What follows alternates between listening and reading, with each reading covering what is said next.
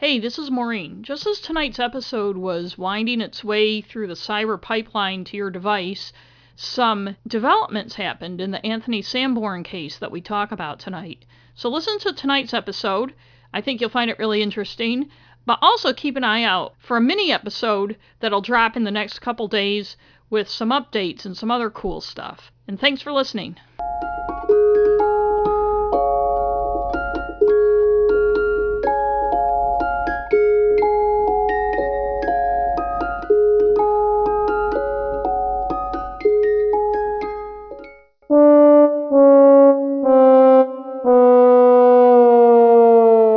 Hi, this is Maureen Milliken. And this is Rebecca Milliken, and this is Crime and Stuff. And we're the podcast. you would do if you had nothing better to do. And this is episode 22. 22. And today, we, this was a really busy week for both of us, right? Mm-hmm. Yeah. So, So, so we're doing a little bit more free, Free form. form. Yeah. well, not to- I do have the background. We did freeform on our Jean Bonnet episode six, and that was, was a pretty yeah. popular episode. Yeah. Uh, so yeah, it I was. think we kind of end up going it's the free. second most popular after the Yoga Twins. I know we we kind of end up going freeform. Well, yeah, it's not like we stick to a really strict script, but we, believe it or not, we do write a script. We try to stick to we it. do. Yeah.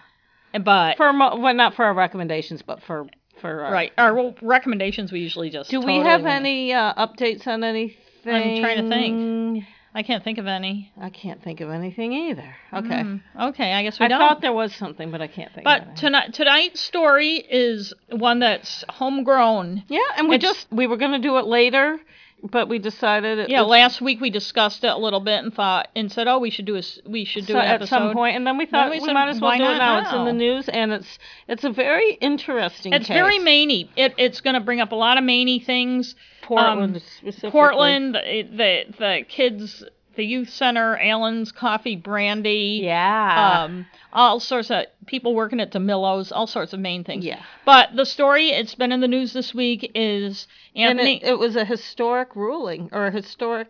it was. Yeah. And I'm a- sorry. uh, I'm sorry. That's all right. Anthony Sanborn was convicted in 1992 of killing Jessica Briggs, and last week he was let out on bail while his conviction is looked at. And I'm not sure what the real legal term for that is, but it's the first time that's happened in Maine.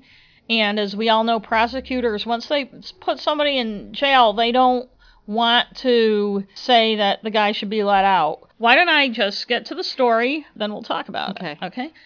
On May 24th, 1989, Jessica Briggs, 16, was brutally murdered on one of Portland, Maine's piers. I think it was the Maine State the Maine Pier. State Pier. Her shoes, an earring, a pack of cigarettes, and a pool of blood were discovered on the pier by employees of Bath Iron Works. A lone earring. A I lone read. earring were discovered. It, it's boy, if that were the sign of a crime, I I have so many like single. I know, earrings. me too. Bath Iron Works had a dry dock there Yeah, at the time, and some Bath Iron Works employees found that in the morning, and they said, "Ooh, looks like something bad might have happened here."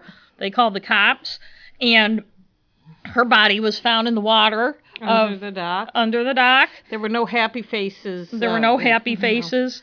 It was later that day they found her body. It's believed that she'd been lying on the dock when her throat was cut. Hmm. Um, it severed her windpipe and her carotid artery. Carotid. She had multiple other stab wounds to her neck and her torso, including one that penetrated her right lung and would have been fatal if her carotid artery hadn't been cut. Her lower abdomen was sliced from one side to the other, leaving her disemboweled Ugh. And partially Sorry. eviscerated. Aww. Yeah, yeah. Girl. She was 16. At the time, she was AWOL from the nearby Maine Youth Center, and she was one of a roving group of teens. I shouldn't say roving group of teens, it makes them sound like a gang, but she was one of many of Portland's street kids. Yeah. The kids weren't necessarily from Portland. part-time street kids. Some, some Part-time. of them had homes, but they would spend a lot of time on the streets. Right. She the- didn't. She, but she, right, and they weren't all from Portland. she like, was from Augusta. But one of the reasons the kids, a lot of the kids congregated in Portland, although I will say that a lot congregated in Augusta when we were kids, Yeah. is because that's where the Maine youth center is. At the time, it wasn't fenced in, and kids would just walk away. And Portland is the biggest city in the state, and if you're going to hang out anywhere, that's where you're going to hang yeah, out. and they have a soup kitchen, which a lot of smaller towns don't. Yep. Well, they didn't then. They do Yeah, yeah, they now. I mean, uh, Oh, smaller oh, oh, oh, towns oh, oh, oh, didn't oh, I'm sorry, back I'm sorry, then. I'm sorry, now I'm sorry. they did See, not. this is what happens when we don't. Okay. This is what happens when you don't let me get through my script. Ah, Ela. okay, go ahead. Ela. what does that mean? English is a second language. Yeah. It was like there were a lot of kids like that back Mm-hmm. then. They were in and out of foster homes, in and out of their own homes, in and out of the youth center. They hung out on the streets of Portland. Many, like Jessica, were youth center walkaways. Yes. And while it was a state's prison for teens, as I said, it didn't have fences. It did not have fences, but well, we can talk more about the youth center later. yes. I used to volunteer there. It was in 1993, so it was several years after this happened, and they did not have fences at the time, but it's up on a hill. Well, they've totally changed where it is now. It's in the same area. It's not in those brick buildings no, there? no, those are offices and condos and other oh. crap. And now it's called Longwood Long- something. No, it's Long Pond. Long Creek. Long Creek, because there is a creek. Uh, Huh. There's a creek that goes around it, so it, it and it actually like a lot, moat. one child, one one of the kids that ran away once drowned in that creek. Oh. It's like a creek that swells sometimes, and it's it's and 295 borders it, so it's not that easy on that side. You Yeah, it's like a natural There were barrier. ways to get, but it it was hard to. One of the articles I read said that a lot of them disappeared and they couldn't find them. But when I worked there, uh, they caught them all the time. Within It's not like they disappeared like a missing kid. They, They took, took off, off. and I don't know how hard they really tried. Briggs was getting her life together. She worked as a waitress at DiMillo's, which is a popular restaurant on the waterfront where a lot of her friends, as you'll see, also worked. And it's a popular tourist spot. Yeah. She had Sounds like Uncle dated Jimmy. Yeah. Yes. She had dated Tony Sanborn. It's not clear, you know, when you have a loose group of kids like that, who's dating whom and that type of thing. But the Portland police conducted more than 100 interviews after her body was found, but they quickly settled on Tony Sanborn. He was also, as I said, a drift away from the Maine youth center. His parents lived in Portland, and sometimes he was at their house and sometimes he wasn't. His dad was pretty sure he was there the night Jessica was murdered. He had gone to bed. He was in a third floor bedroom that you couldn't get in or out of without going through the rest of the house. As far as his dad knew, Tony hadn't left the house. But police got the dad to say, well, I guess he could have, and I wouldn't have known, kind of thing. Despite the lack of any physical evidence linking Sanborn to Briggs' murder, and the reliance on shaky and conflicting accounts from a trio of questionable sources, only one of whom claimed to have actually seen the murder, Sanborn was arrested in the spring of 1990, and it was determined in November of 1990 he'd be tried as an adult, and he was convicted in October of 1992 of Briggs' murder and sentenced to 70 years in the Maine State Prison. A 1994 appeal based on the fact that he should have been tried as a juvenile, as well as the fact that the state failed to give the defense timely information concerning one of the witnesses, Jerry Rossi, who I'll talk about a little later. That was a Brady violation, as we learned from Matt. I wish I could remember what episode Matt talked about Brady violation. I don't know, but I knew about it because when I listened to Breakdown, the first season of Breakdown, You knew what it good- was, Yes, and now we I know what it so is. Proud. But but we know what a Brady violation is because of Matt, and that's the prosecution not giving all its evidence to the defense. And that was the one thing that was brought up in the 1994 appeal. The judge determined it was a simple oversight that it took eight months for the prosecution to get information about Jerry Rossi, which I'll talk about later to the defense, and the appeal was not upheld. Sanborn had been known to the police. They considered him trouble, although if you look back at his record, and we'll talk about that a little later, he really hadn't done anything real bad. But one of the things he'd done that they didn't like is he was supposed to be he was supposed to testify before a grand jury in another murder in Portland, and the day he was supposed to testify, he took off on a bus for Virginia Beach, and that pissed them off. Was on their radar very early. They really didn't, by most accounts, look at anybody else. In an article at the time he was convicted, Pam Ames, who was the Assistant Attorney General in the case, in a newspaper article, said that Hope Cady's testimony was essential in winning a conviction. and we'll talk about her in a few minutes too. Both the newspaper story and Ames' closing statement at trial said that Cady came forward for the first time in 1992 Mm-hmm. after a year and a half after Sanborn was in jail and said she had witnessed the murder. She hadn't spoken earlier out of fear, according to Ames, but she had decided to come forward as a 16 year old to say what she had seen when she was 13. Yeah, right. And that was the evidence that Ames pointed to and that the newspaper pointed to that really nailed Sanborn. Cady also claimed a lot of other things, including that she saw Michelle Lincoln, another part of the group of friends and who's now Sanborn's wife, mm-hmm. punch Briggs before Sanborn stabbed her. And she said she saw two other people there. There were other times she told police that Sanborn was the only person she saw with Briggs.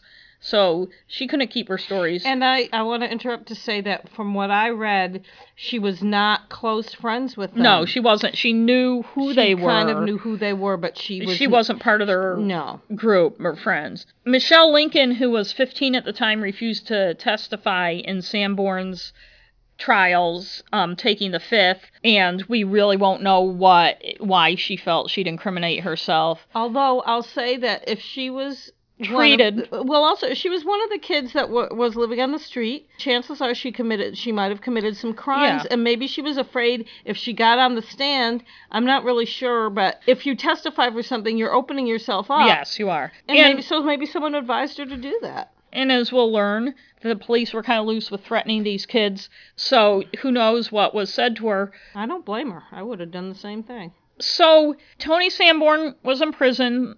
The story kind of died out. In 2005, unbeknownst to anyone except for the um, Maine Attorney General's office and the FBI, an inmate in New Jersey said that he was talking to the FBI about another case and said he had to get something off his chest and said that he had killed Briggs. The FBI got in touch with the AG's office, found that the guy was confessing to a murder that had actually happened, but they determined that he was just saying it because he wanted to be imprisoned in Maine, back home in Maine rather than in New Jersey. Apparently, he was acquainted with this group, and nothing more came of the case, and no legal team or anyone of Sanborn's was ever told about this confession. Is- hmm So at some point, and this is a mystery that none of the newspapers who have covered this or any of the news organizations have covered this. And we've tried to find out. but we we if we had tried really hard, we'd find out. Yeah, we. But we, we- hadn't decided to do this just a few days ago. And and maybe we will find out. Yeah, It's why look. this happened. We uh, we know the state of Maine. It wasn't their idea, but at some point Right. around 2011, the state started looking back into the evidence that had been gathered in Tony Sanborn's case, and we know this, and we'll attach it to our site. The 104 page document the request for bail by Amy Fairfield, the lawyer who was assigned to represent Tony Sanborn in 2016 on this matter. So obviously, she was assigned to do it. There was some reason. She was assigned by the state, But- even though she's a defense. We don't have in Maine. We do not have public defenders. The state will assign an attorney to. You know, we can always clarify with Matt when he comes if, back. if we ever see him but again. so they they must have had a reason to assign because the state Right. pays for it, but we don't know yet. So We'll Amy find Fairfield, uh, at the beginning of April, filed a 104-page document that we're going to attach to our site, and it's fascinating about what went wrong in Tony Sanborn's case, and this was the motion that he be given bail and be allowed. And she actually asked asked for the charges against him to be dismissed. But here's what here's in a nutshell, and we're going to talk about it more. But I just want you guys to all know what the basics are, what Fairfield found out there was the Brady violation that was mentioned in the 1994 appeal. That was that Jerry Rossi, who police said told them, and I'm trying to remember what Matt told us about hearsay, but Jerry Rossi told police that Tony Sanborn told him three times that he had killed Briggs. And that isn't hearsay because Tony told him. Okay, thank you. I'm the one that I was couldn't trying remember. to clarify it with I Matt. couldn't remember. If, I if somebody else had said, "Hey, Jerry Rossi told me that Tony told him," then that would have been. But none of those statements by Jerry Rossi are on tape telling police that Sanborn, Tony Sanborn, told him he had killed Briggs. What is on tape? Jerry Rossi was living in Florida at the time, and the Portland police called the Florida cops and they went to interview Jerry Rossi. Is Rossi saying a good dozen times in a lot of different ways Yeah. that no, he never told me that. Tony Sanborn never told me he killed Jessica Briggs. He didn't tell me that. He never told me that. And the Florida cop brought up, and the Portland police le- later said he just kind of made this up, that there were three or four rapes the Portland police could tie Jerry Rossi too, and he better Of young under 14. of young old girls, and girls, that but that could all go away if he testifies in this. And police say they don't make promises like that but i think they, They all the imply that to people. And Give me a break. so that so that is on tape. And jerry rossi was sent back to maine and police did have a and it's a long complicated thing in the document but i'll say they do have a photo of him in a sexually naked in a sexually compromising position with a naked underage girl. She's 13 the girl he and another buddy got her and a friend of hers drunk on the classic maine The beverage the Maine state choice- beverage. Allen's coffee. Allen's coffee brandy, and they went uh, they went to a motel in Augusta. Police confronted the girl about it. I'm not sure in what context. Eh, she didn't really. She wanted to press charges. They said you have to go to Augusta to do that. They brought her in because they wanted to find out more about the Sanborn connection and stuff. She wanted to go up to Augusta to press charges, but her mom, classic Maine, they didn't have money for gas hmm. to make the 45 to an hour trip to Augusta, 45 minute to an hour trip to Augusta. So the girl didn't press charges. She remembered in 2016, but she was 13 or 14 at the time. Jerry Rossi, he was in his late He was 20s. like late 20s, yes. he was never charged with anything apparently. So promises or not, he did end up testifying at Tony Sanborn's trial, and we'll talk about it more later. Well, I just want to say, clarify. He was a roommate. He Tony Sanborn stayed with him sometimes. Yes, Yeah, yes. okay. Thank you. And he did testify at the trial that Tony Sanborn had told him that he had killed Jessica Briggs. And this was the second thing after Hope Cady, who I'm going to get to in a minute, that was a big point for the prosecution. That whole thing about him telling the Florida guy, the only interview of his that's on tape that he didn't, it wasn't brought up because the defense wasn't told about it till very shortly before the trial and couldn't do a lot on it and that's what the 1994 appeal was based on that was the Brady violation all of the interviews with the important people in this case that the prosecution used, their transcripts of their interviews were not made available to the defense or anyone else, but rather one of the detectives in the case, I think it was Detective Daniel Young. Yes. There was a James Daniels and a Daniel Young, so it's confusing. Boiled them all down to a quote unquote narrative form. I think this is a good time to point that out. So you don't get to see what they actually said. You get his perception or his belief of what they said. He had people sign their statements and like One of the people was illiterate. He was functionally illiterate. I'm sorry. his name was Glenn Brown. Thank you. And his testimony was that he had seen Tony Sanborn the day before, a couple days before Briggs was killed, and he and Briggs were holding hand. They had been on and off again. Oh, so they were on again, and they were so happy, and they were going to go for a walk in the old pour, and blah, blah, blah. Then he saw Sanborn the next day, the day before Briggs was found dead, and Sanborn supposedly showed him a new knife that he had, and all the kids had knives. That's pretty clear.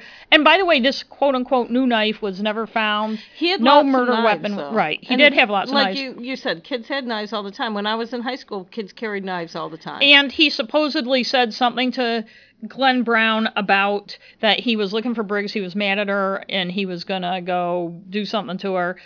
And there's a lot in in the 104 page document about what kids were around and what weren't. Glenn Brown was kind of confused. He had a lot of testimony that contradicted itself. He later said that that never happened, that he never had that conversation with Sanborn, and he recanted it. But the police had him sign a statement saying he said that. Glenn Brown was illiterate. He did not know how to read. I don't know what they told him was in the statement, but he didn't write it and didn't sign it. There was a guy named David Schwartz who told police that he saw a guy on a bicycle riding along next to Jessica Briggs. And while Tony Sanborn did have a bike, he nobody ever put him on a bike that night. There were some kids on bikes that these other kids had met up with. They got Schwartz to identify that person at some point as Tony Sanborn. Although nobody else had said Tony was on a bike or anything. They also told Sanborn that they interviewed all sorts of Bath Iron Works workers who identified seeing Sanborn at the site, and that was a total lie. They had never. So it was the kind of thing where police were manipulating these kids. Yeah. But the biggest evidence, as we said, was Hope Cady. Hope Cady was a 13 year old girl. She was as troubled as the rest of these kids. At the time, she was a ward of the state. She had a DHHS caseworker, Margaret Bragdon, who seemed attentive and to talk to her a lot and actually seemed unlike the ones we talked about a couple Yeah. of to be on top of this kid and to have her best interests at heart and to be very engaged in what was going on with her. Police started talking to Hope Cady in 1990. From Margaret Bragdon's notes, Yes. you can tell that they were intimidating her. At one time, they called her a fucking bitch. She said they were rude to her. This is a 13 year old girl a 13 year old girl with emotional issues and with no adult around to, to advocate for her. with I no adult. add. They talked to her without Bragdon or anyone else present. Bragdon says a couple times in her notes from the time, and she said eh, it, just recently at the hearing that she was surprised police never talked to her or asked her anything. And she and she kept a journal, just like remember during the uh, Logan Marr thing. I said I thought they must have to keep journals as part of their job. Well, apparently it is because I read it in one of these articles that part of their job as a caseworker is to keep uh, a record and a, a written journal of their interactions. And she kept a really good journal. She did, and there are excerpts from it in this 104 page document that are great to read because they totally contradict what police said. Pam Ames said at the 1992 trial that Hope had just come forward. Yeah. Well, police have been badgering Hope since 1990 to testify. What police and Pam Ames didn't tell the defense was that Hope, Cady, who said she saw from a distance, she was by a dumpster some 30 yards away at night on a rainy Portland night, saw Tony Sanborn kill Jessica Briggs. She had 2200 vision. She didn't wear glasses, and even when she did, they didn't correct her vision very well because of she had an optic nerve, a degenerative op- Ugh. optic nerve mm-hmm. issue. It was known to police. This was known to them in 1990-91. There's multiple documentation is showing that this was a discussed. yeah, because she was a ward of the state, there was a record of her medical And issues. she also had hearing Yeah. Issues. She claimed she could hear them talking and recognize their voices, even though she didn't know them that well. Well, she had severe hearing issues, and she also had emotional and mental issues. She had been in AMHI, which was the Augusta, Augusta Mental, Mental Health Institute, which was the state hospital back then. The state. now it's but- called what Riverfront or some Riverfest. No, Riverfest. River. It's called something nice Like because Riverfront. you know you don't want And things that- to be called yeah. bad things. So Amy Fairfield, the lawyer for Tony Sanborn, laid out in her document the Brady violations of the prosecution delaying evidence and in some cases withholding it as they did about their star witnesses vision problem that I think certainly would have been a point in the case and Pam Ames. In the case um, Hope was 16 when she testified.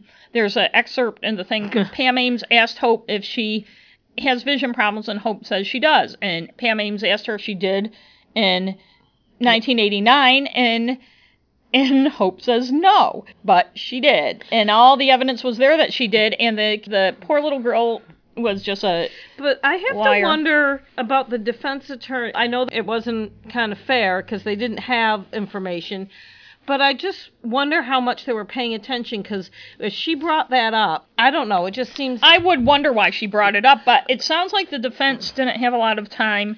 and and one of the well, one of the issues, which it always is on appeal, is is ineffective counsel. So Although they didn't in this, they didn't say the counsel was ineffective for whatever reason, and we're not sure why. Although there have been some vague references into the press that the Innocent Project, Innocence Project, was involved. Although I can't find anything on nothing. I would like to ask Amy Fairfield, but we didn't have time to do that.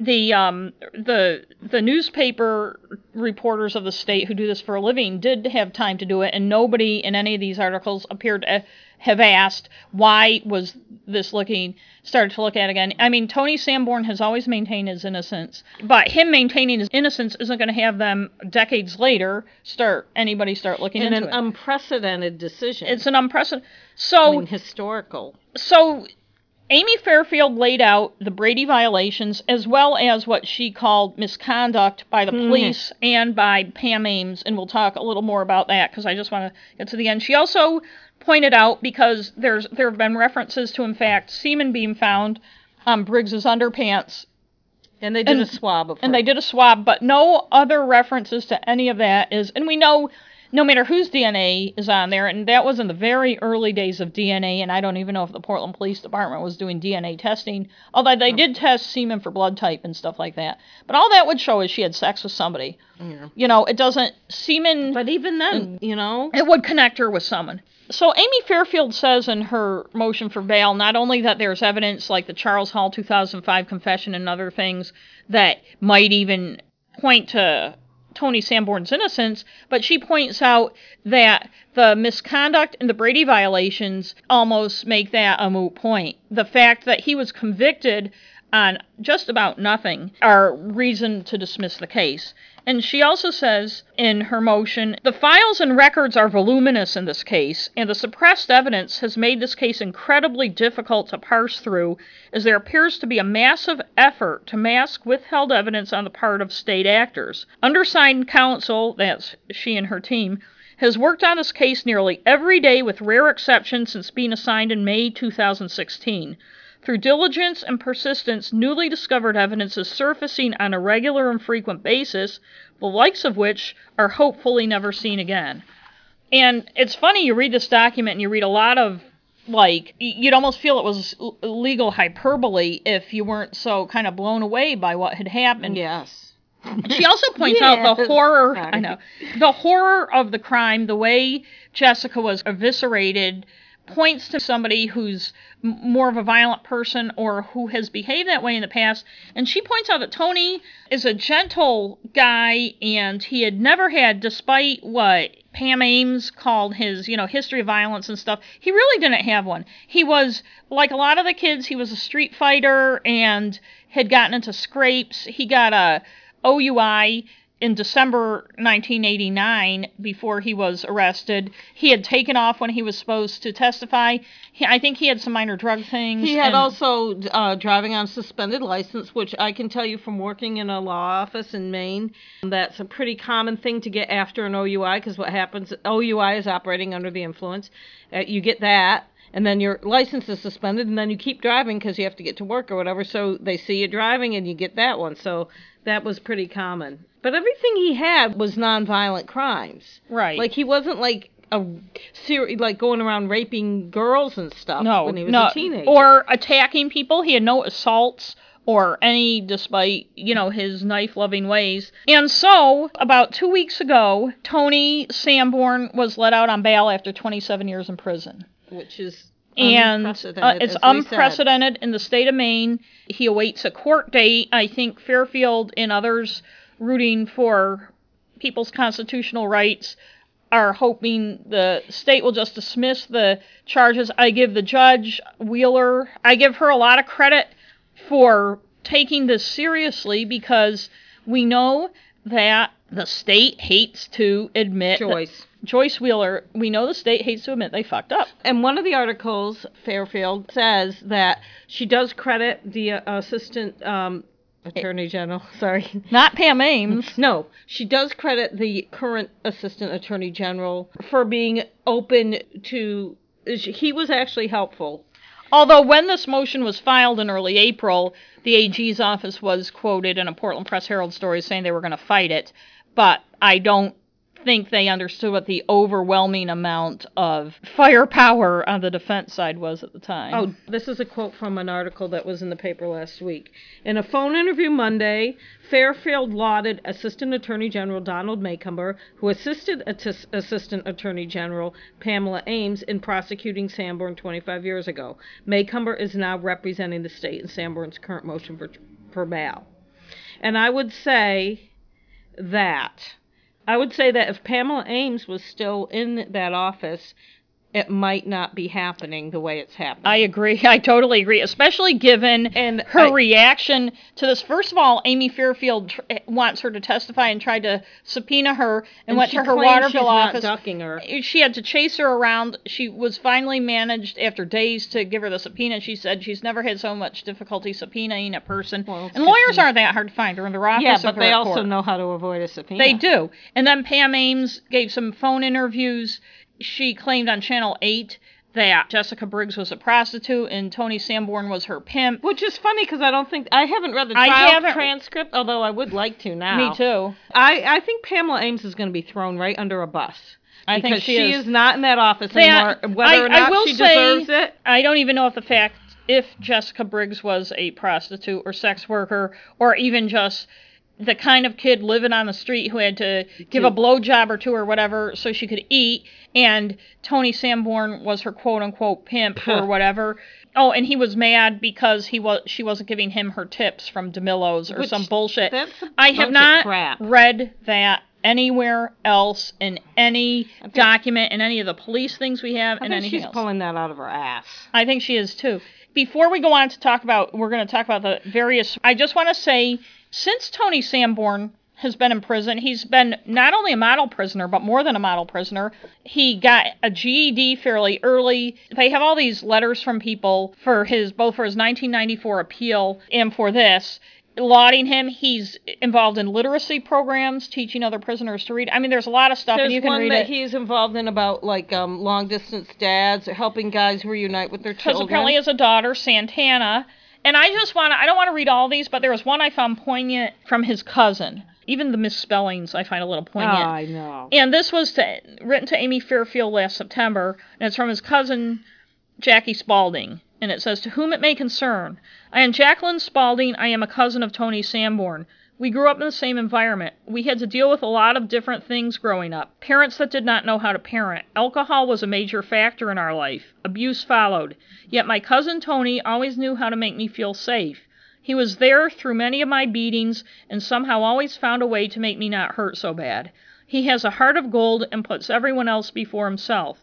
I feel it's unfortunate that he had to spend most of his life someplace where he clearly does not belong.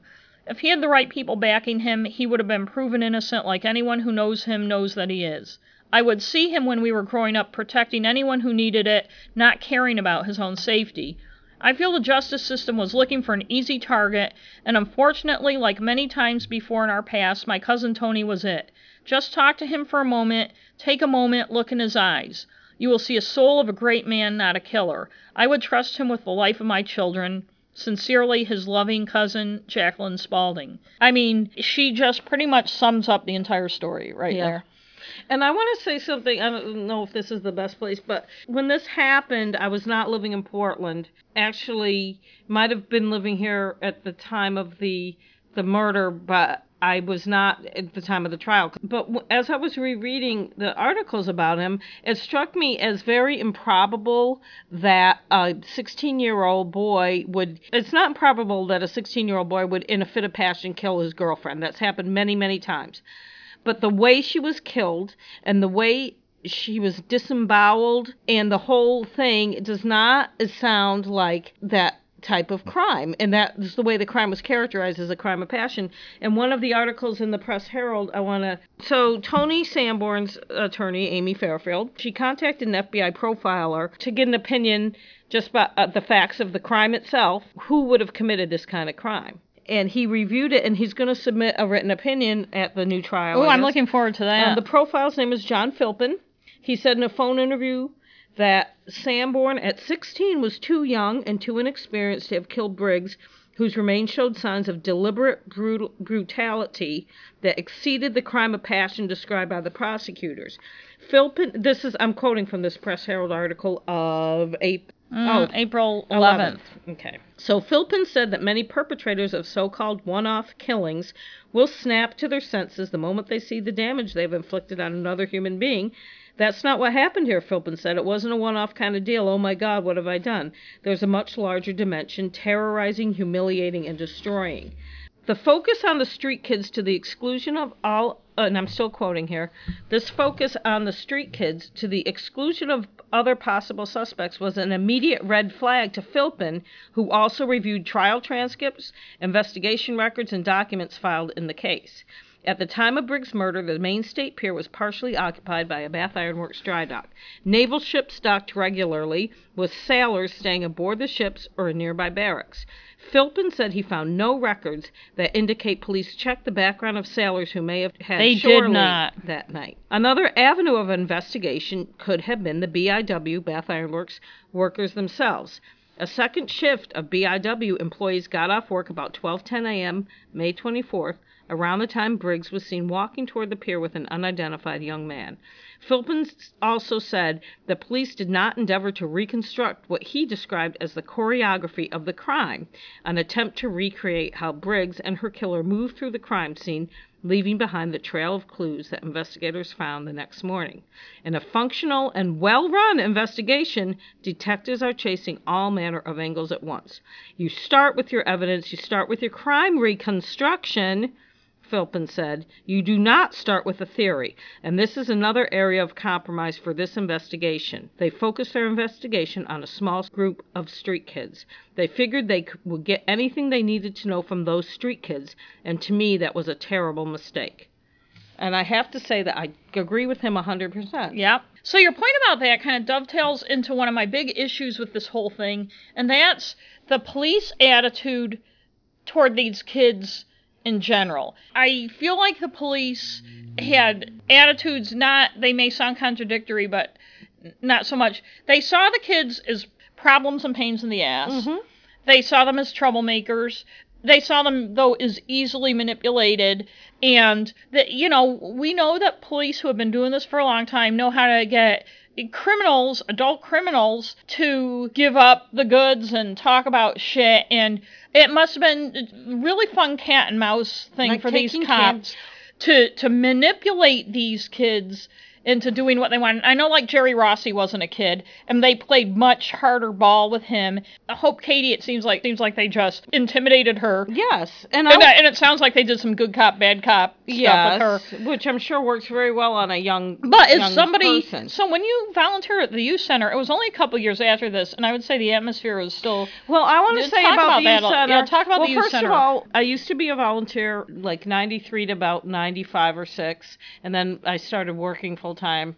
I couldn't keep doing it. What they used to call us was mentors, and uh, I was obviously assigned to the um, girls. I want to talk about the youth center first of all. What it used to be like. It's called Long Creek Youth Development Center. Some bullshit now, and it's a different building. We can post a picture Yeah, of the put- original yeah, building online, but the original premise of the youth center, and it wasn't called the youth center, it was something like the Maine Boys Farm or something like that, was never supposed to have fences. The guy that set it up, and I, I looked online to try to find the history of it. I could not find it, so maybe we will before our next time and I can fill you in.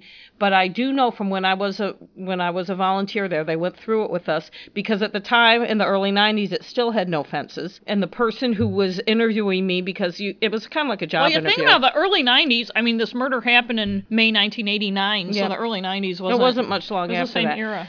the woman who was interviewing me filled me in on the youth center and the the philosophy back in the mid 1800s was that there wouldn't be fences because it was not a prison.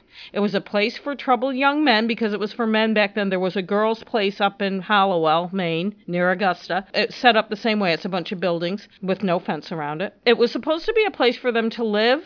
They were to learn trades and learn. they had a farm like they used to at the Augusta Mental Health Institute Yep. too. They had a farm. They would learn and and they would try to be rehabilitated. Uh, when I went there, when I was a when I was there, they had places called cottages. It was a it was like a campus. The cottages were these rundown buildings. They have some older ones. The the original building is a very interesting looking kind of octagonal building with these turrets on it. They have these brick buildings around it that are also from the late 1800s that are like look like houses. And they had newer buildings that were was what, where the girls were in some of the newer. They were in very bad condition when I um, used to volunteer there, and they've since uh, the newer ones have since been torn down. The uh, brick original ones have been used. I'm not sure exactly what they're being used for. Probably state offices because that's what a lot of stuff has been done. But I used to go there, and I would. My job was just to go there and spend an hour with the, one of the girls. I was assigned. I actually had two girls for a while because I had been assigned to a girl named Melissa, and she was 14, pregnant. Her boyfriend, air quotes, Hmm. was 33 or something, Yeah. a friend of her father's, and that was the case with a lot of these girls. Uh huh.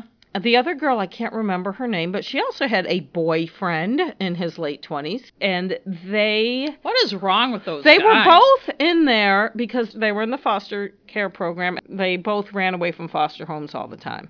And they wanted to live back at home with their mother or they lived on the streets. They were uh, in a lot of different foster homes and both of them had been sexually abused in these homes. Not all, and I'm not saying that about all foster homes because there are a lot of very, very good foster homes and the people who are take on these children, some of them are wonderful people and really help their kids. But there's there's so many people that take advantage of children. Now I can't remember the what my point was. the Her- fences. Yeah, the, the setup of the youth center when it was first conceived was there wasn't a need for fences because they weren't it wasn't a prison they were trying to rehabilitate kids and i think that the whole thing when michael chitwood he was the police chief of portland I noticed you were careful not to say chitwood I know. He was the police chief in Portland late 80s to he was probably here for uh, 10 years or so. And uh, there was uh, quite a difference I thought in the attitude of of some of the police when he was here. He Better came, or worse? Worse. He came from Philadelphia. He bitched uh, bitched about there being no fence and said that that these kids are just coming back and going on the streets, which maybe they were, but maybe if there Well, was yeah, they were. but if there was some kind of structure in uh. place to help them, I know. instead of trying to punish them, because punishing them clearly wasn't working. And when I was there, one of the things that really, really upset me, and still does, and it's still going on, is they have a solitary confinement thing there that they put kids in all the time. And solitary confinement to me is torture, and I really don't see why any child should it's be torture in for adults. solitary And- confinement. And, you, it's, it, but you think kids, they're still developing, and almost all these kids, I'm sure, have uh, emotional and mental issues. And there were gonna- some kids in there that were in there for violent crime. I'm not I'm not sugarcoating it. There were there were rapists in there. There was a girl that had killed her grandmother and stabbed her a hundred times. Ugh. Um, she got out when she was 18 because she went in when she was like 12. But it's all connected. It's like you can't just ignore them the first half of their lives, throw them in a basically a prison. No, I and- digress. No, you- you're not digressing at all because this l- leads to this atmosphere. Like the Portland Press Herald, I mean the Maine Sunday Telegram today had an article about how you know this big front page feature story on you know the street kids of the this of the late Briggs 80 yeah. Sanborn era, I felt it was kind of superficial and that it talked about just this culture of these kids hanging out and and you know there were being less restrictions on the kids and the kids leaving the youth center when they should have been there and that type of thing, but it doesn't really talk about what these problems were and my why these problems were, what the roots of these things are. And I think a lot of it's attitude. And one of the things that really struck me reading through the the bail motion is the disposable lives Yeah. that that the police obviously felt these kids had and I'm not even I'm not just talking about the kids who were close to this murder who were treated with such manipulation and disrespect but I'm even talking about the girls in the Jerry Rossi situation these girls who are 13 and 14 who were taken by two adult men to an Augusta hotel, gotten drunk to the point where they couldn't remember what they did and raped. And then the cop brings the girl in to the police station, shows her photos Yeah, that those guys took. she didn't. She said she didn't remember any she of didn't that. remember it. They showed her photos of it. She was very upset. She didn't really give them what they wanted. But she did want to press charges, and he said, "Well, you'll have to go up to Augusta to do that." They couldn't have cared less about these girls. Hang on a well, you know, it kind well, of let me read something from this. In the in Crystal Breen, one of the girls who's now a woman, and I say girl, she was 13 or 14 at the time, um, was interviewed in June 2016 by Sanborn's defense team, and she told investigators for the defense team that she had been summoned to the police station back then in 90 or whenever it was by Young and Daniels, the two cops investigating the case, and was shown the photographs depicting her in bed with Rossi in sexual positions, and both of them were naked. She had originally told police that when she went into the hotel room, she had her clothes on. When she woke up, she Yes. had her clothes on and didn't remember doing anything. She indicated that the pictures were too hard for her to look at because although she was fairly certain Rossi did something to her in the hotel room in Augusta, she was not certain. She told the detectives that she wished to press charges against Rossi, to which Young told her that the conduct happened out of his jurisdiction and any complaints would have to be made through the Augusta Police Department. Breen said she asked her mother to help her with this, and I think I mentioned, mentioned this earlier, and her mother told her, and this is so mean, that they did not have the gas money to get to Augusta. And I'm not saying her mother was any saint either. The girl wouldn't have been in this situation if her, you know, if she lived in a stable home. But the motion points out it should also be noticed noted that nowhere in Detective Young's report does he record Breen's age, but rather referred to Breen as a young woman in his report. And I don't think that was out of any respect for Crystal. I think it was to hide the fact that that he was talking to a man who had raped and not only statutory raped, although that's rape, but gotten drunk and raped a 13-year-old girl and the cops were going to use that against him to force him to testify that he you know, to implicate Tony Sanborn Yeah, in a so murder. they didn't care. No, and they didn't me, give they- a shit and- about the and girl. He could he could say it's not my jurisdiction, but I'm sure that if he really wanted to help her out, he could have contacted the Augusta police. Well, And- anything. And, what day and age does a cop talk to a 13 year old girl who was raped by an adult man and not fucking do something about it? And also, you know what it is? It, it kind of ties into the to this the uh, show we did on Logan Marr about how the the, the DHS. Yes. Not all. I don't want to paint everyone with We're only talking brush. about the bad ones, not the good ones. But some people, they think of these kids as less than them or street kids or and maybe they were burned out cops, I don't know. But to me it's like uh, you know, screw her. She's just a freaking street kid or she's just a little slut that decided to go with this guy and get drunk so it's her own fault. And not even giving a shit because she was just a tool for him to use against this guy to get what he wanted. Right. Another 13 year old girl was Hope Cady.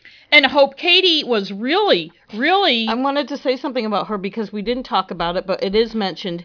She was in the youth center, and one of the things when I was a mentor that they we had rules about what we could talk about with the kids, and one of the things they were we were told to shut down as soon as they started because they did this all the time being kids was when they started to tell war stories yeah. and brag about stuff we were supposed to tell them i don't want to hear that Right. Brag about being and involved they in crimes. make shit up. Yeah. And they would they would tell me they were going to escape all the time, Mm-hmm. which I every time they told me that I said, you know, I'm supposed to report you.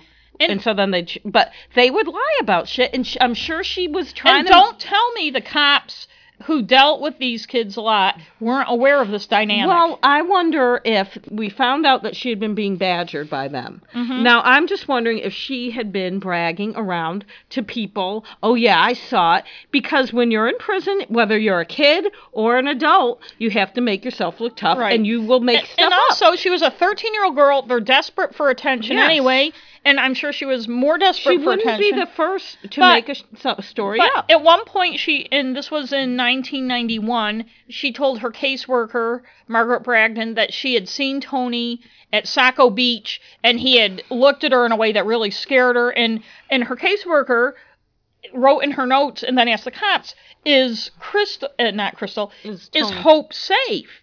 And the cops were like, Tony has been in prison for months and months and months. She didn't see Tony. And so this should have it raised a lot of flags for everybody. First of all, Hope makes up stories.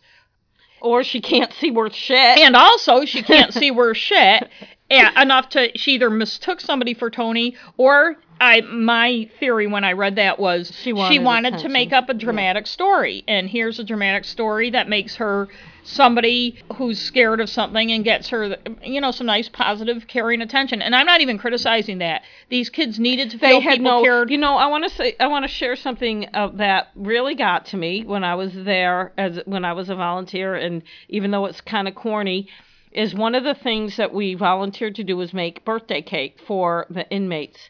Some of them had never in their lives had a birthday cake or a birthday party ever. Oh. And we would like pick names and you know they would just randomly give you somebody. It wasn't like I made them for just the girls in my cottage. Um, one of them I made was for for a kid that was like 16 and one of the vol- other volunteers told me that when she gave him the cake he started crying because he had never had a birthday cake. Now that is sad. It is And that's the kind of lives. I mean, there was the there, one of the my girls was showing me pictures. Uh, she had some photographs of her. Someone had given her when she was she was like a toddler or something. So she's showing me these pictures of herself as a toddler because she was wanted to show them to me.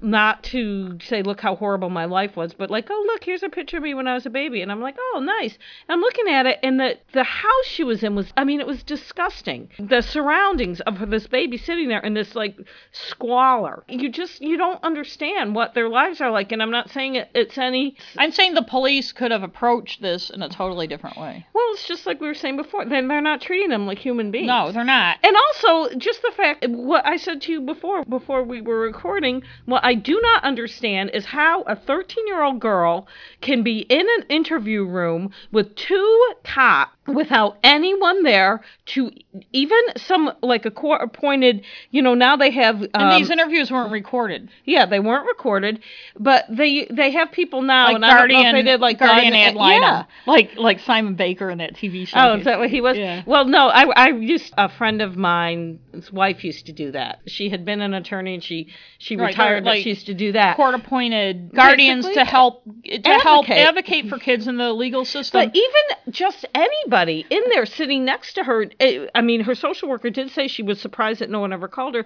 But why is she? Is it because she was a ward of the state that they were able to do that? It's not fair. I don't know, but some of these It's kids. not right. I wonder how often Tony Sanborn's parents, who were very much around, were ever in any of the interviews that he was subjected to. It's just like in that ma- uh, making And- a murderer one where that Yeah. poor kid was I in know. oh my God. And one thing that's, and maybe it's the wrong point to say this, I just want to point out, you know, people can be very cynical. I, I think there's a lot of people who think if somebody's convicted of a crime, that they probably deserved it and they should be in prison. And there's a lot of ways to, to, for people to point at Tony Sanborn in his young life and say, well, why is he getting out? But just like Steven Avery and Making of a Murder, even if he did do it, justice wasn't served. The trial was a farce. The 104 page document that Amy Fairfield, the lawyer, and her team spent a year putting together. It shows, I mean, it's not just one thing or another. It's funny because Pam Ames, the assistant AG, who's really on the hot seat because of this, says, well, even if Hope Cady retracted, which in a very dramatic moment she retracted Yes. her thing in like court Perry Mason. in April. Yeah, it was. There's all this other evidence against him, and you look, and there is not. There's not one iota of physical evidence against this kid. It's entirely based on these coerced, manipulated, so-called confessions from these kids who who the who and well Jerry Rossi again not a kid but who his choice was be convicted of rape and go to prison or testify that Tony Sanborn said he was going to kill Jessica and, Briggs. and his and Tony Sanborn, regardless of his innocence or guilt, his constitutional rights were violated many times. And whether you are guilty or innocent, you have a right to be represented. The prosecutor and the defense attorneys have to follow every single rule or everything is tainted. You know, I, I'm sorry if it's inconvenient to you that, you know, some evidence doesn't line up, but that's the way it is. And if someone who's guilty gets off because of it, I'm sorry, but it's not. It protects all of us. it does. It, I mean, I know it sounds like a cliche, and it sounds like there are people out there who are going to say, "Yeah, you're saying it, but I'm never going to get arrested for anything." You Well, never know. You never know. You never know. And Fairfield points out in her memorandum that an injustice was done to Jessica Briggs, whose Yes. killer has probably never been found. And God mm. knows if he did that to her, he may have done it to other people. yeah. That a huge injustice was done to Tony Sanborn, who has spent 27 years of his, His whole life. 44 Yeah. year life in prison, and you know, a year and a half even before he was convicted, he was Yeah. in prison. Yeah. But she He also points out that an injustice was done to the people of Maine because we depend on the people, even if it's not about who you pay your taxes. You know that that our taxes go to this government system, but just we depend on our justice system to do its job right and to not pluck people out of thin air and make them guilty of a crime and not only wasting money but wasting lives. And also in a more to me and this isn't in her motion but it's you know in a more philosophical sense every single fucking time this happens it makes it harder for people who are on the fringes of society to be taken seriously, to be treated fairly, to have to have lives that are productive and benefit others. What a what a society we would live in if instead of people being marginalized and generalized and and just assumed to be guilty because of the lives they lead, mm. we lived in a society where we tried to attack the roots of that and to find Yeah. the guilty people. You know, this is the other side of the coin of Michael Skakel, Yeah. Martha Moxley. Tony Sanborn was immediately, because of who he was, Yeah. Considered guilty of this crime, and because the police didn't have enough imagination and creativity to figure That- out that who might have really done profile. this. And they're, they're lazy. They And didn't they're lazy. Look. You know, and and you know, on the other hand, you had Skakel, who obviously was involved from day one, and nobody because you know same age as Tony Sanborn, Yep. but because he was from a rich, powerful family, uh, nobody could Well, believe he and the other thing it. about Tony Sanborn that we didn't talk about was he did have an alibi. He went to he was actually at his parents' house that night. He went to bed around nine thirty.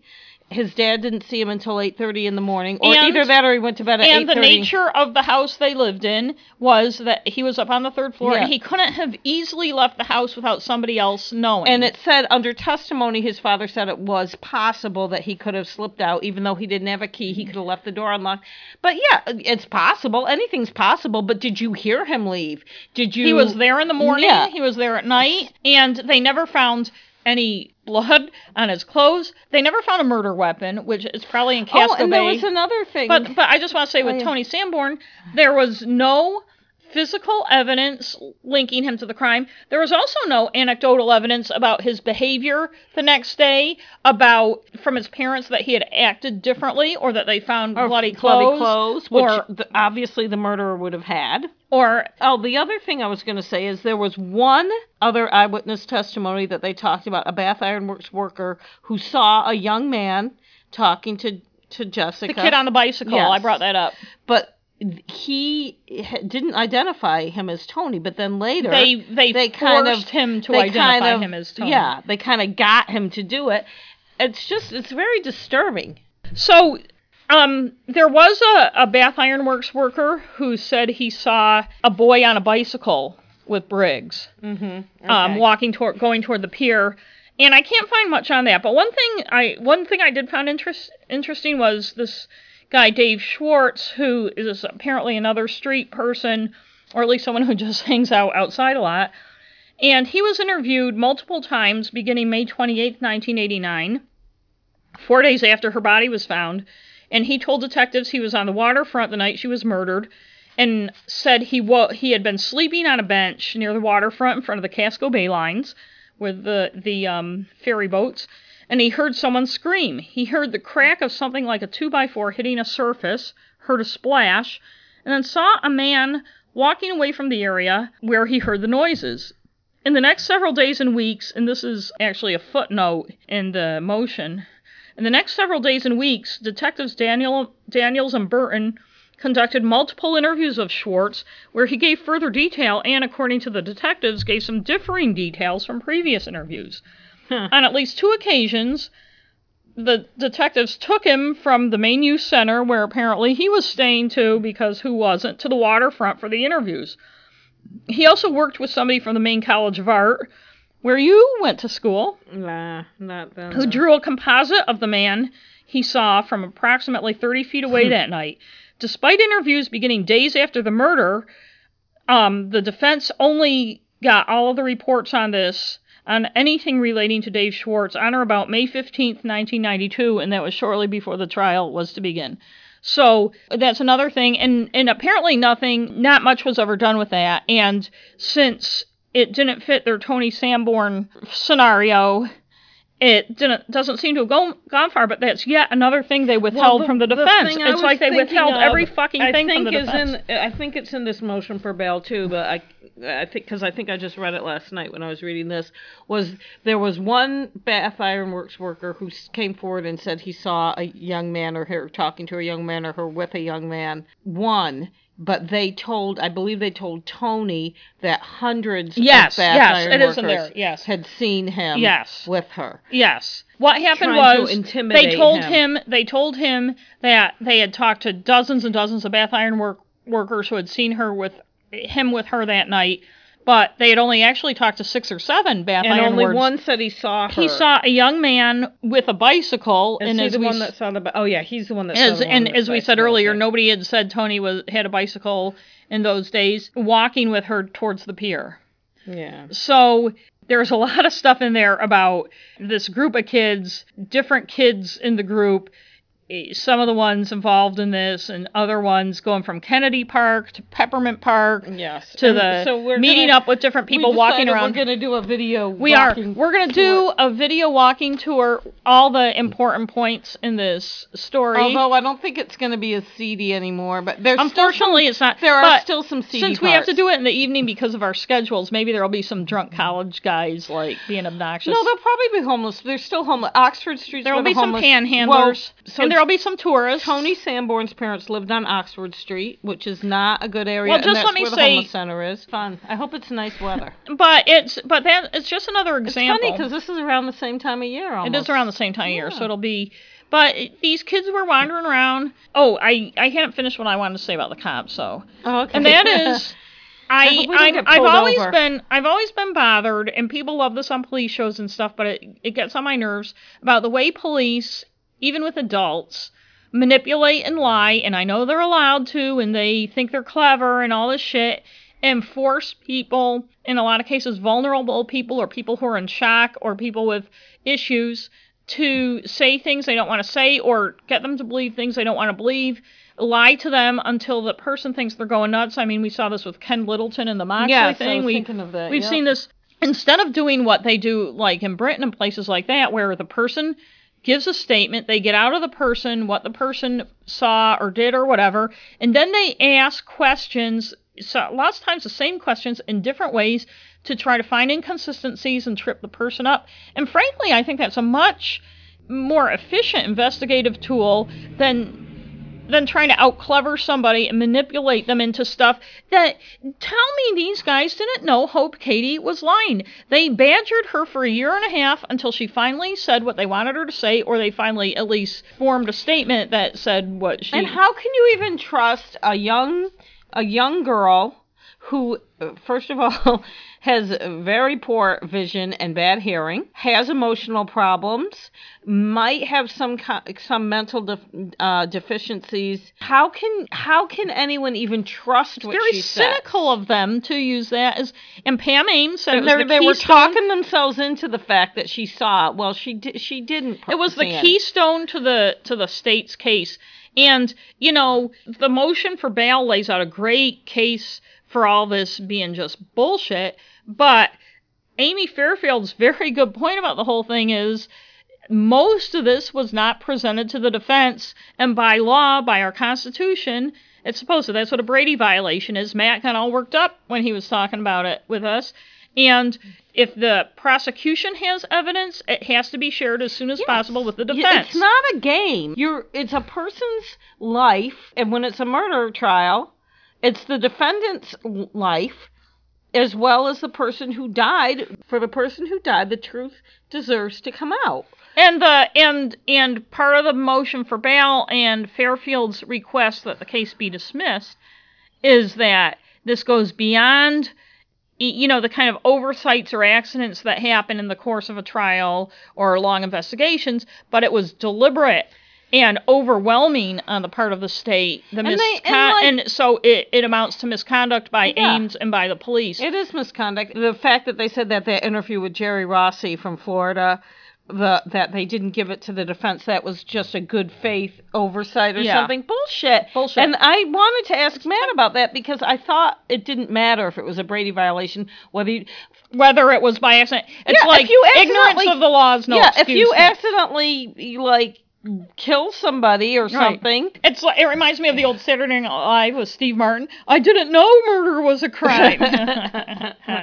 but well, let's talk about the post-it notes on the statements. Yeah. There's there are two post-it notes in the document. There are the statements that Detective The Young, I think, reports, yeah. typed up based on the interviews. There are no they had no transcripts of the interviews as evidence, but there are two post-it notes. So one of the post-it notes, and, these are stuck right on, on who's Christina on Sprague. Christina Sprague, and she was She was a friend. They do have it without the post-it note here. right. She was one of She the. was a friend of um.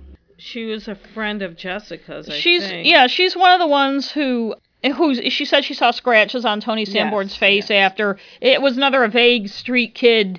Uh, It says, circum- and, and so th- this post-it note says, statements not sent as discovery per request of Detective Young. And and it says Christine Sprague, Glenn Brown, and Dottie Gammon. And Dottie Gammon was the girlfriend of either Glenn Brown or one of the other guys that people were. One of the guys who was interviewed, and I think she was Glenn Brown's all- girlfriend. all but but the, those three things, and then it's and then it, there's a little like arrow, and it says, as Becky just said, statements not sent as discovery per request of Detective Young. And there's a post-it over it that says to be changed to narrative report.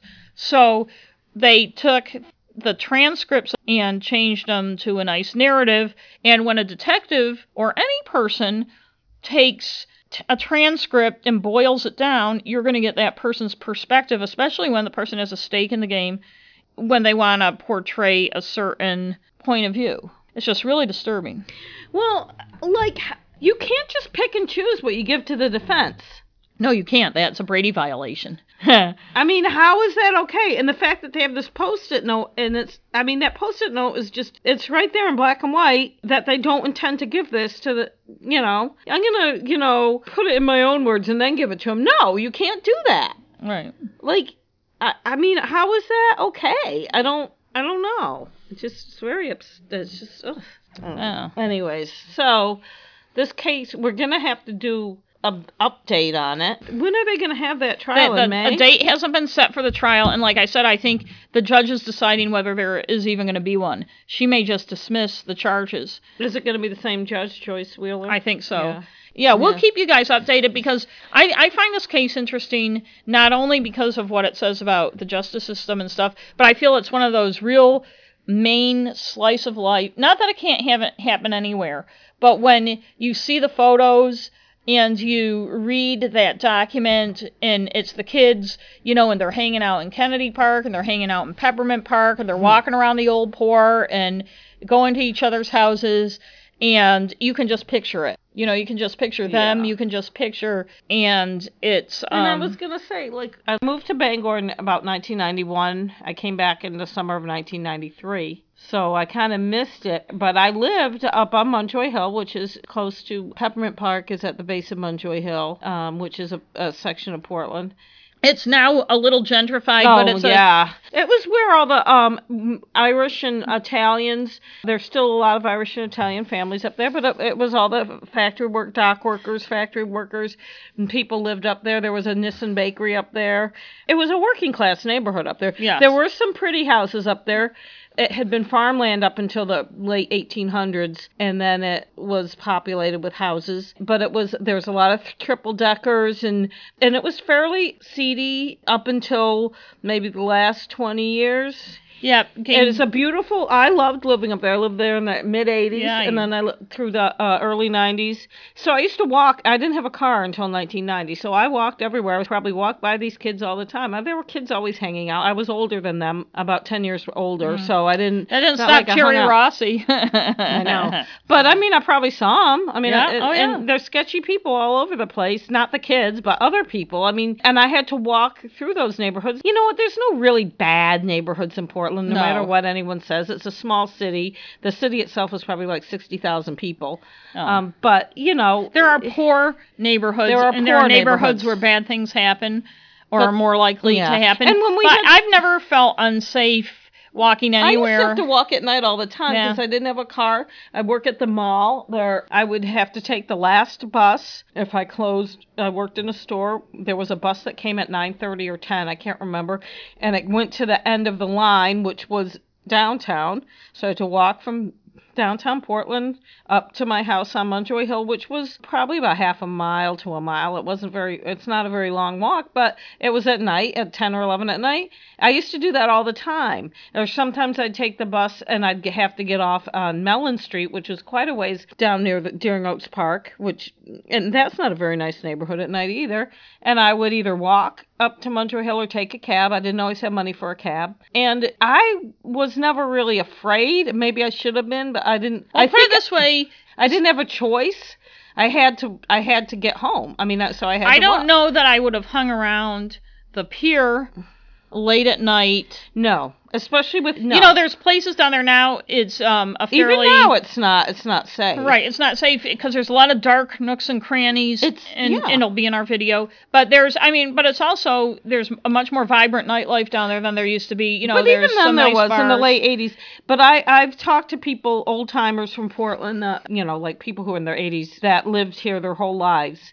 And that waterfront now it's the old port and it's a you know tourist attraction. It's cute and it's quaint and all this stuff.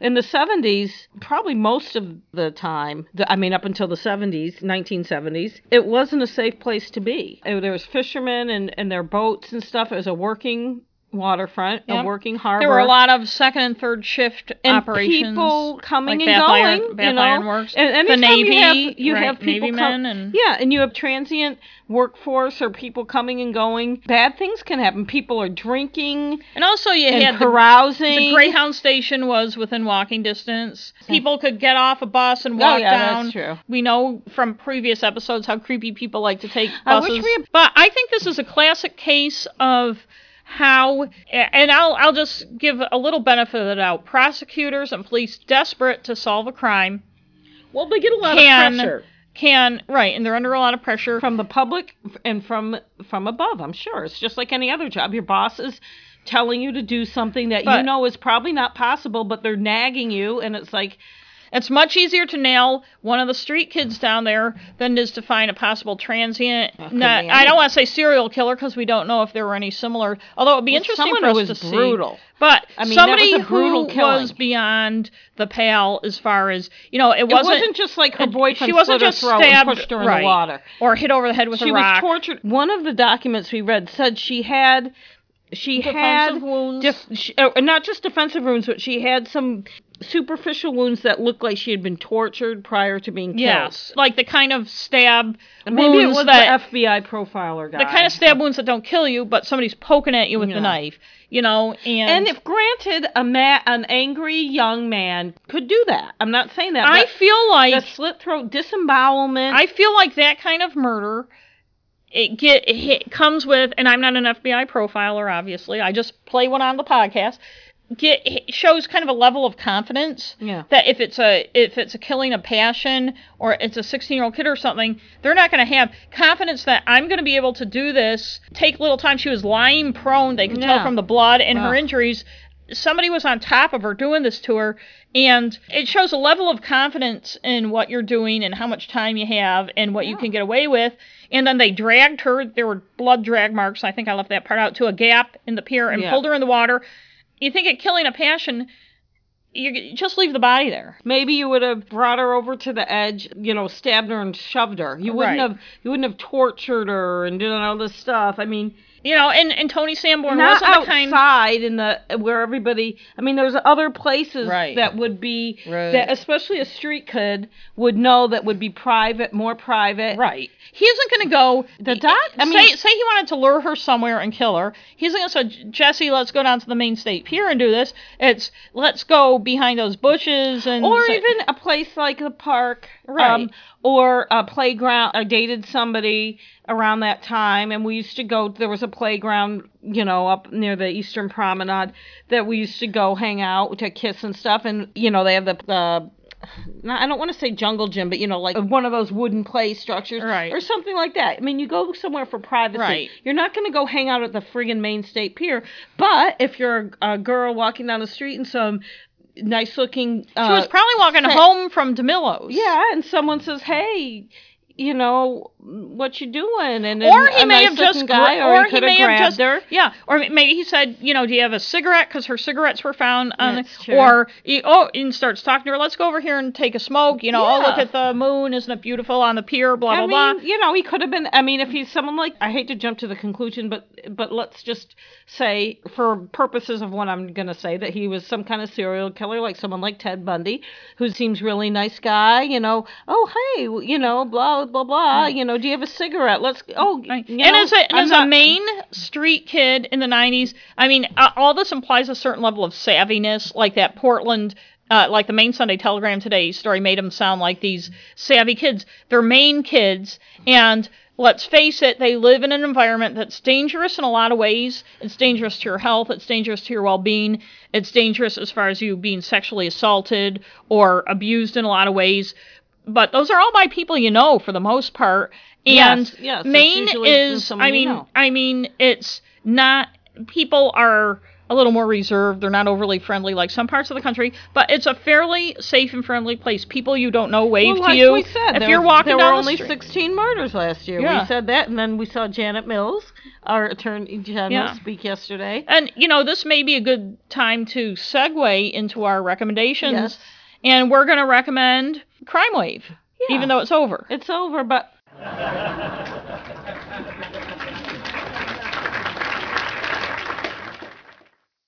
it's we a, went to it. it's I every wanna- April. First, I want to say they didn't have it last year, and Crime Wave is a one day conference in Maine. This was the third year they had it, and it brings together mystery writers, most of them from Maine, some from out of state, for a day long conference for fans of mystery, for fans of writing, and it's a lot of fun.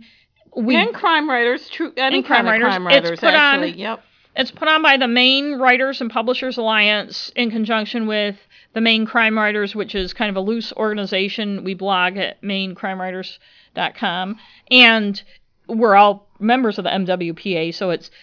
But but we didn't have it last year because enough people didn't sign up. I know. This year it was a little close, but enough people did sign up. I think if more people realized what it was like, It's fun. I and I'm not a writer, but I have a good time. This year you it was- get you get coffee and pastries in the morning. There's you have the option of signing up for lunch, which Yeah. is which I did because it was. I mean, it's good. Yeah, they have cold it, co- cuts. it costs 175 dollars. Not the lunch, but you got um Friday night. They gave the first Maine Crime Master Award to Tess Gerritsen, who writes the books that the Rizzoli and Isles TV show is based Yes. on, and some other cool stuff, and just made a Maine horror movie all in Maine with Yes. her son, which we're called gonna have to. Island Zero. If I wasn't busy next Saturday, we could go to Lewiston and see the screening of that. Yes, because I asked the assistant director was there with Tess. Tess Gerritsen lives in Maine. She lives in Camden. Her son, adult son, is uh, in he- Josh. he's a, a Filmmaker. documentary filmmaker, and she wanted to do a horror movie. Now she had been um, when she started her career. Tess Gerritsen was a romance writer, which I've never read any of her And romances. she was a doctor before that. And she was a doctor. The first book I read of hers was Harvest, which was a medical thriller about organs. they were making them in labs or they were what they were doing was making them in women like they were using women's uteruses to make these organs for transplant. It was kind of gross. Um, and she did a couple of those, and then she started the mystery ones that ended up being the Rizzoli and Isles um, series. But she's a she's a an entertaining And Gravity was a very good book, speaker. which apparently We'll have to do a whole show on that lawsuit. I I don't know if it's a lawsuit. I know. Yes, we were talking about it last night at the holiday. Oh, you were because I remember when that movie came out, What- which I never saw, Wha- and I thought I wonder if What- that's based on what happened and this the is same a name. what happened and this is a very superficial overview of it because it's very complicated is the the film studio bought the rights to it when the book came out. Okay. At some point, the stu- nothing was done. A lot of times, when a book is optioned for a movie, nothing ever happens. They- Yeah, they're just yeah. buying the option to make it into a movie. The studio changed hands. She even wrote an extra scene for it that wasn't in the book. But eventually, whatever happened, this happened and that happened, blah blah blah. The movie came out, same name, Yes, it has the same, same, name as the storyline. The, Sandra Bullock character wasn't a surgeon as the, In the book, protagonist in the book was. But other than that, it was pretty much the same. She got her option, but what you usually get when your book is made into a movie is you get you get royalties and you get a when it actually gets made into a movie, you get some big bonus or something too. And, yeah. and she didn't get that stuff, and she rightly sued on the basis that it was her book that was made into the movie, and they're saying no, it wasn't. It's just it, it may seem like it, but it's not at all. Changed hands. The studio. It, this is the studio's property now, and I won't get into all the legalities and backs and forth. But she's uh, it's chilling for writers and stuff. When you write something, it's out there. Yeah. it's out there, but it's still your intellectual property or whoever has the rights to it. And she had the rights to that, and it was taken, and millions and billions of dollars were made off well, of I, it. I, it's funny because I saw. And she did not benefit. I read a synopsis of it, and it sounded. It was weird because it sounded. I thought because of the title. Oh, I wonder if it's. And then I read the synopsis, and I'm like, it sounds kind of like it, but not exactly like it. So I think they changed enough so they they changed enough so they could try to claim that it wasn't. But yeah, whatever. But whatever. It's like, you know, if you plagiarize, say you take, you cut and paste four paragraphs of something that's not fair use, and you change the words to synonym, to, Yeah. you know, to, to the, uh, you get a thesaurus, and Yeah. change some words, you're still plagiarizing it. Yeah. The structure is the same. And so this is, but we digress. We're talking But about anyways, Crime Wave. She, so, so she so was. Friday night, they, and she was and that was open to the public. The whole thing takes place at the University of Southern Maine's Glickman Library, which is right off Interstate 295. It's a nice, It's a very comfortable place. Yes. There's parking. lots of parking. It's um the room it's in is very airy. and Portland's a great place to spend the night. There's a lot of things to do. there's a lot to nice do. Restaurants, and just don't go on the pier in the dark. Wow. and with strange men. or But- get drunk and go wandering on the pier and if you're a young college if you're young man. college age. And then on Saturday, it may seem like a long day, but there are panels. The first panel was with Tess and her agent Meg Ruley, and the moderator was Katrina Niidas Holm, who is a mystery novel reviewer. And and I'll give Tess Gerritsen a lot of credit. She mentioned gravity a couple times. She never ever ever made any remarks, Snyder or otherwise, about the lawsuit or the movie. They talk about how to get your books published, her path to publication, which 30 years ago was a lot different than. And they should they talked to her agent as well, Tessa's. I agent. said Meg Oh, Ruley. sorry. Oh yeah, you did. Never mind. So there were panels like that during the day, and then there are also there were also some breakout workshops. Yes. James Hayman, who's on his fifth thriller, and is on the was on the New York Times bestseller list, did one on plot. Chris Holm, whose second Michael Hendricks came out. It's a hitman who only kills other hitmen. Yes. I know his tagline The better. I need my own the killing tagline. kind. And this What's one, the second one? I can't remember. I don't know. I wish you hadn't said that because now I need to know this. I I know because he's mentioned the it. killing But he did a workshop on how to set the scene. There were other workshops. I was on one. It was called like the debutantes. Well, yours of- was a panel. I was on a panel. It was called the debutantes because it was people who had recently published books. But the four of us were all on at least our second book. But we had not been published the last time Crime Wave well, Wave that's was the thing. Crime Wave. What, Since that Misty year. Since that Misty year, you would have been debutantes. And on that year. panel, and it was a nice mix because it was Bruce It was a Coffin, mix, our good friend Bruce Coffin, a former Portland police detective. So hopefully he'll still be our not friend. one of the and who listens to our podcast. Not one of the detectives. If he had been one of the guys on, I, I think he would have done it, but 'cause he- think he would have kicked butt and found the right killer because that's Bruce. But it was him. It was Brendan Rielly who writes international thrillers. Yeah. Dick Cass who writes kind of noir. I want. I want to call him jazz mysteries. Um, Jazzy. and His looks like it'll be good. and I his haven't read it his protagonist is kind of neat because he's an alcoholic who yeah. a, a recovering alcoholic. He buys this Right, bar or- that's falling up like a bar that's seen better days. and we were moderated by Barbara Ross, of the clam bake. I know. and she said she's a fan of our podcast, and she hadn't even heard the one where I plugged her book. Yeah, I know. So that was I fun. thought that's why she said she that was, was a fun. fan. And Becky, Becky said I did a good job on that panel. Yes, I took some pictures. Thank you. Yeah, you know we can put a picture or two of that on our Well, we did have website. pictures on. Uh, Uh, we have oh, it on. not, oh, we have it on uh, Facebook. We have it on our Facebook. Our. Facebook page, which is crime and stuff.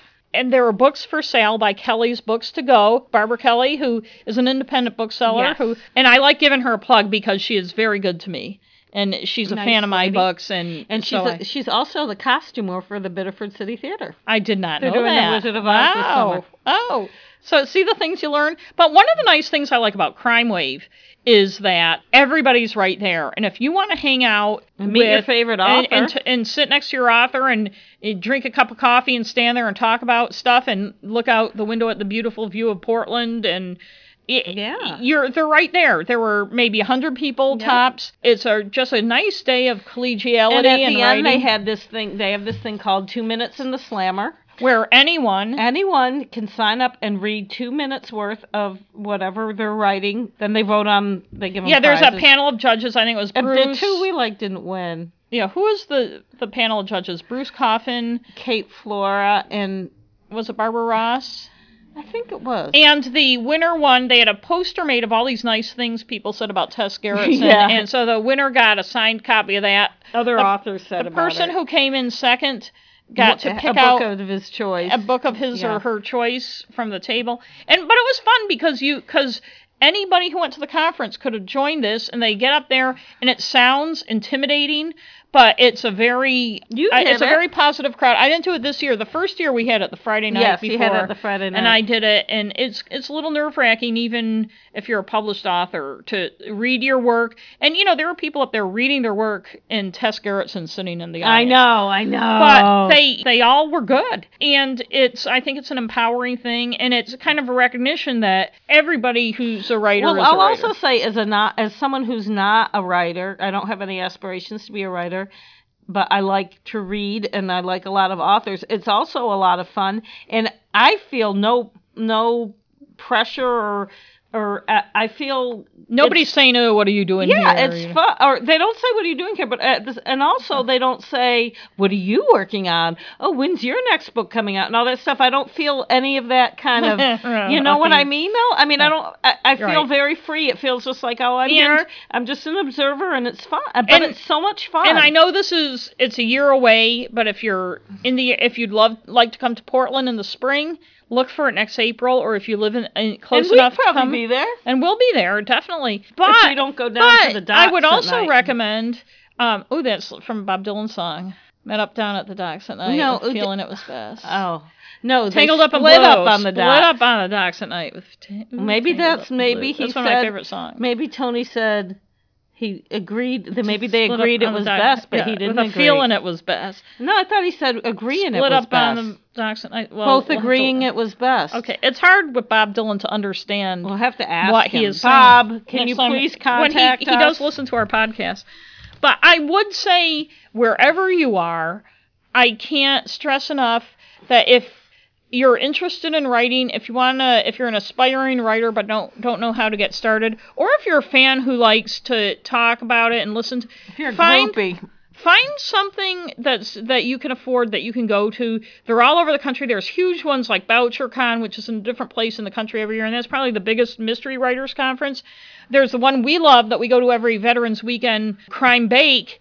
In, New England in the Boston area, the New England Crime Bake, which registration opens in May, I think, I hope I have and the it money. fills up in just a couple Well, weeks. Well, if there's a good author, uh, I mean, if there's a really well-known author, and this year Even is Lisa. Gardner, yeah, so we got to do it quick. So- Because when it was Elizabeth George, it filled yeah. Becky, the first year. Becky went Elizabeth And George. She came and sat next to me. That's right. We have a photo. We can that that is on our Yes, it is. Website. our website. And She she was drawn to me. We're She not, was We're drawn. real. She felt- we're BFFs. but now. I kind of thought you were just going that year because of Elizabeth George, but then you went last year too. No, I had Yeah, fun. Yeah. I liked it. We have fun, and it's just fun to I hang out like with writers. hanging out and drinking and there are people and- too. So so I guess our recommendation this week is to if you're interested at all, especially especially I can't stress this enough if you are an aspiring Yes. writer and wanna and wanna either somehow get motivated or find a place to get advice or um Some a lot of them have uh, critiques, which I know sounds scary. Um, but you have to you have do to scary it. things if you want to I mean, a writer. I'm, I'm not a writer, but, But- I'm an artist, and I would say I I don't lo- always love hearing criticism, but being having somebody critique your work, not shit all over it, That's- but it gets actually better. That's how you get actually better. read it and and look at it or as an artist they would be looking at it tell you what they think is good about it and but tell you what they think you need to work on not necessarily bad but you need that you need someone objective and even if you don't agree with all of it, it makes you think about your work And, and, it uh, helps you improve. And when I first was trying to figure out a way to get started on my first mystery novel, after decades of saying I wanted to be a mystery writer, I went to my first crime bake. Harlan Coben was the guest speaker. I think it was in 2007. And it was just very cool and empowering to be around all those people. And I said, by this time next year, I'm going to have a manuscript I can pitch to an agent. Being around people who are are interested in the same creative endeavor that you are makes you feel makes you feel like you can do it. I think, but it Yes. also encourages you. It reminds me of when I was either when I was in art school or even just being with a group of artists or going to a show with a bunch of artists of an artist that you admire. I mean, it, it really makes you want to create stuff. And it also helps you understand what you're doing in your process. You know, writing, you know, like other kinds of art, everybody kind of has their own process and way of doing it. And I think writers panic a lot about whether they're doing it right or what to do or how to do it. I know I was stalled for a lot of years because I thought I had to have the whole book figured out and have an outline. I went Now you find out you're a pantser. I'm a pantser. Because there's, I won't go into the whole thing. I get tired of hearing it. There's the seat of the pantsers, and there's the outliners, and blah blah blah.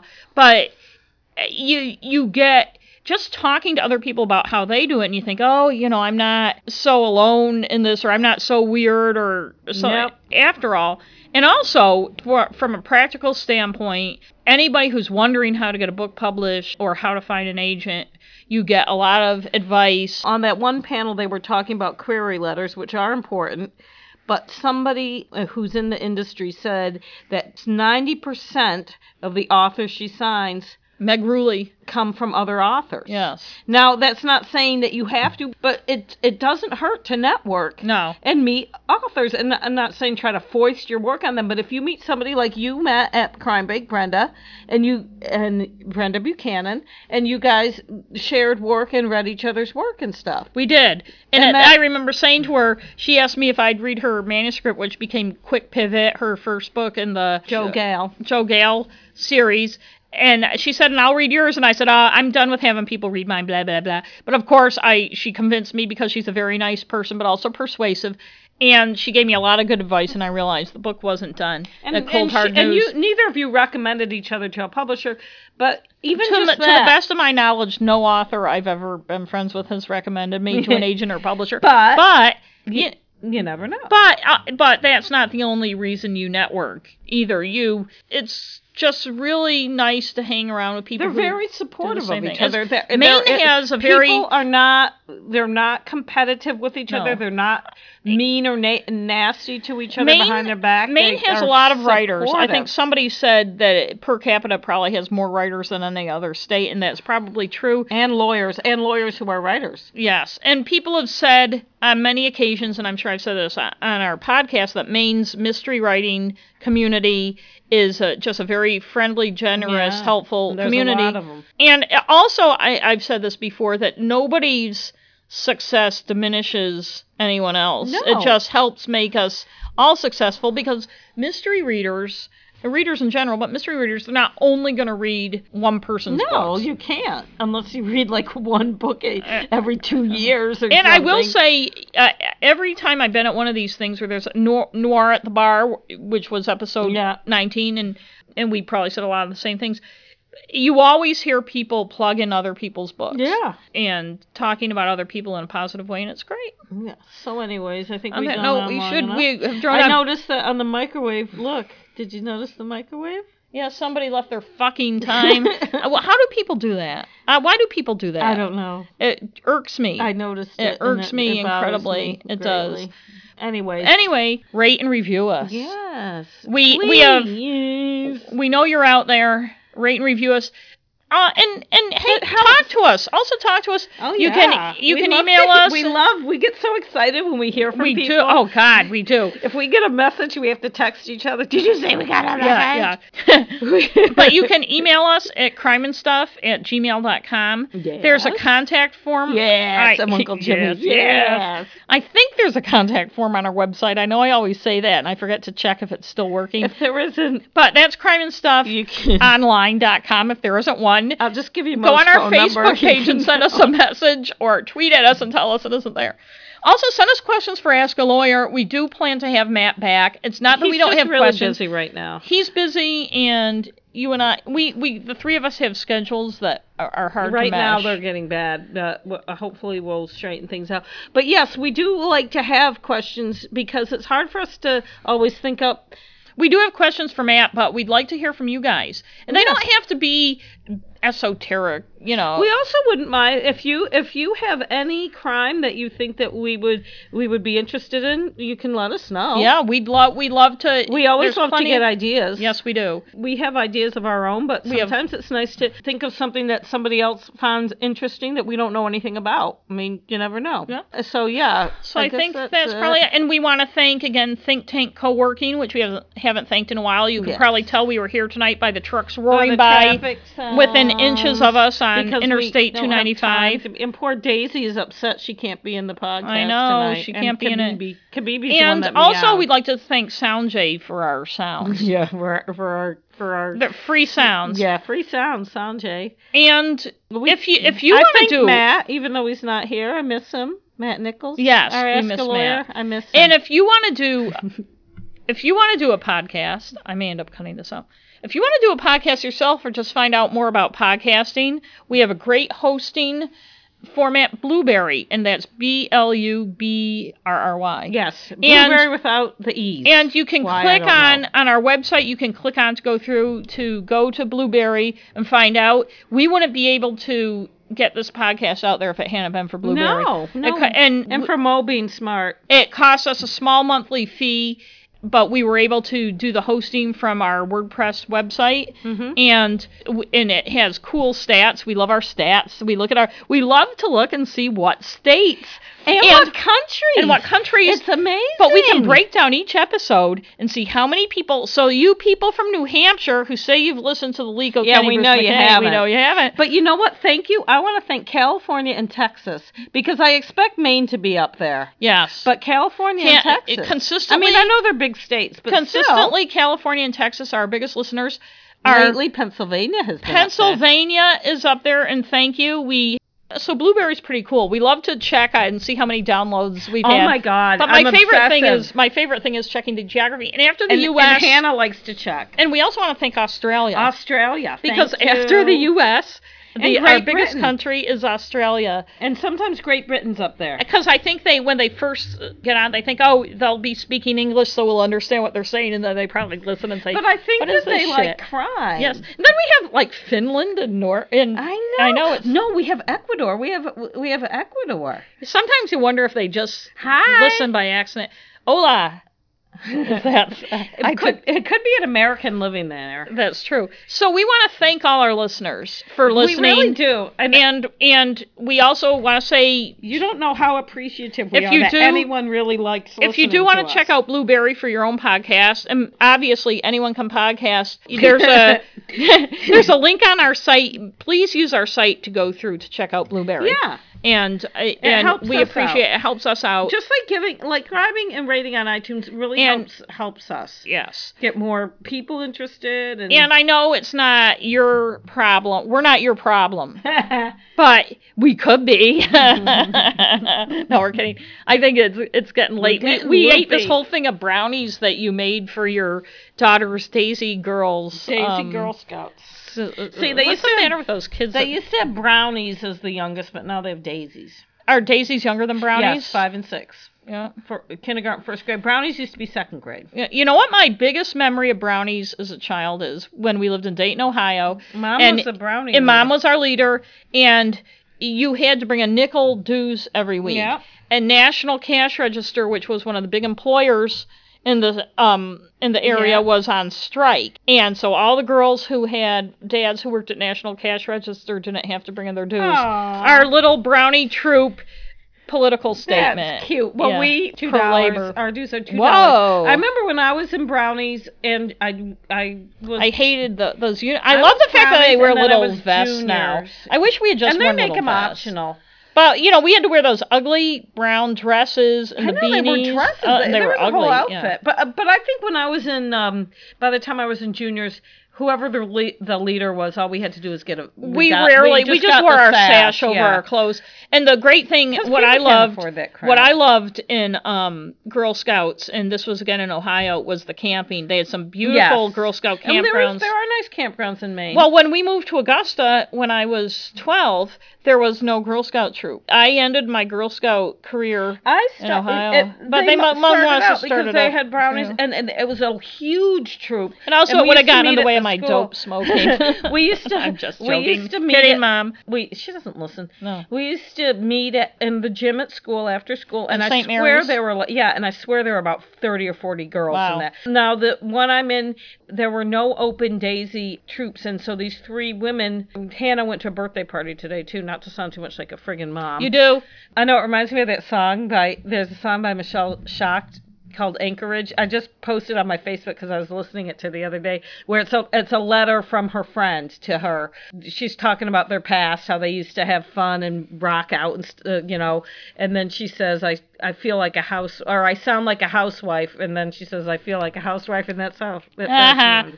But anyway, so uh, I was talking to another mother, uh, mom, at this birthday party, and she started her own Daisy troop because there were none, and then it filled right up. And the one that I joined are these three mothers who's had each had a daughter in kindergarten in the same school, and there were no Daisy troops open, so they started one.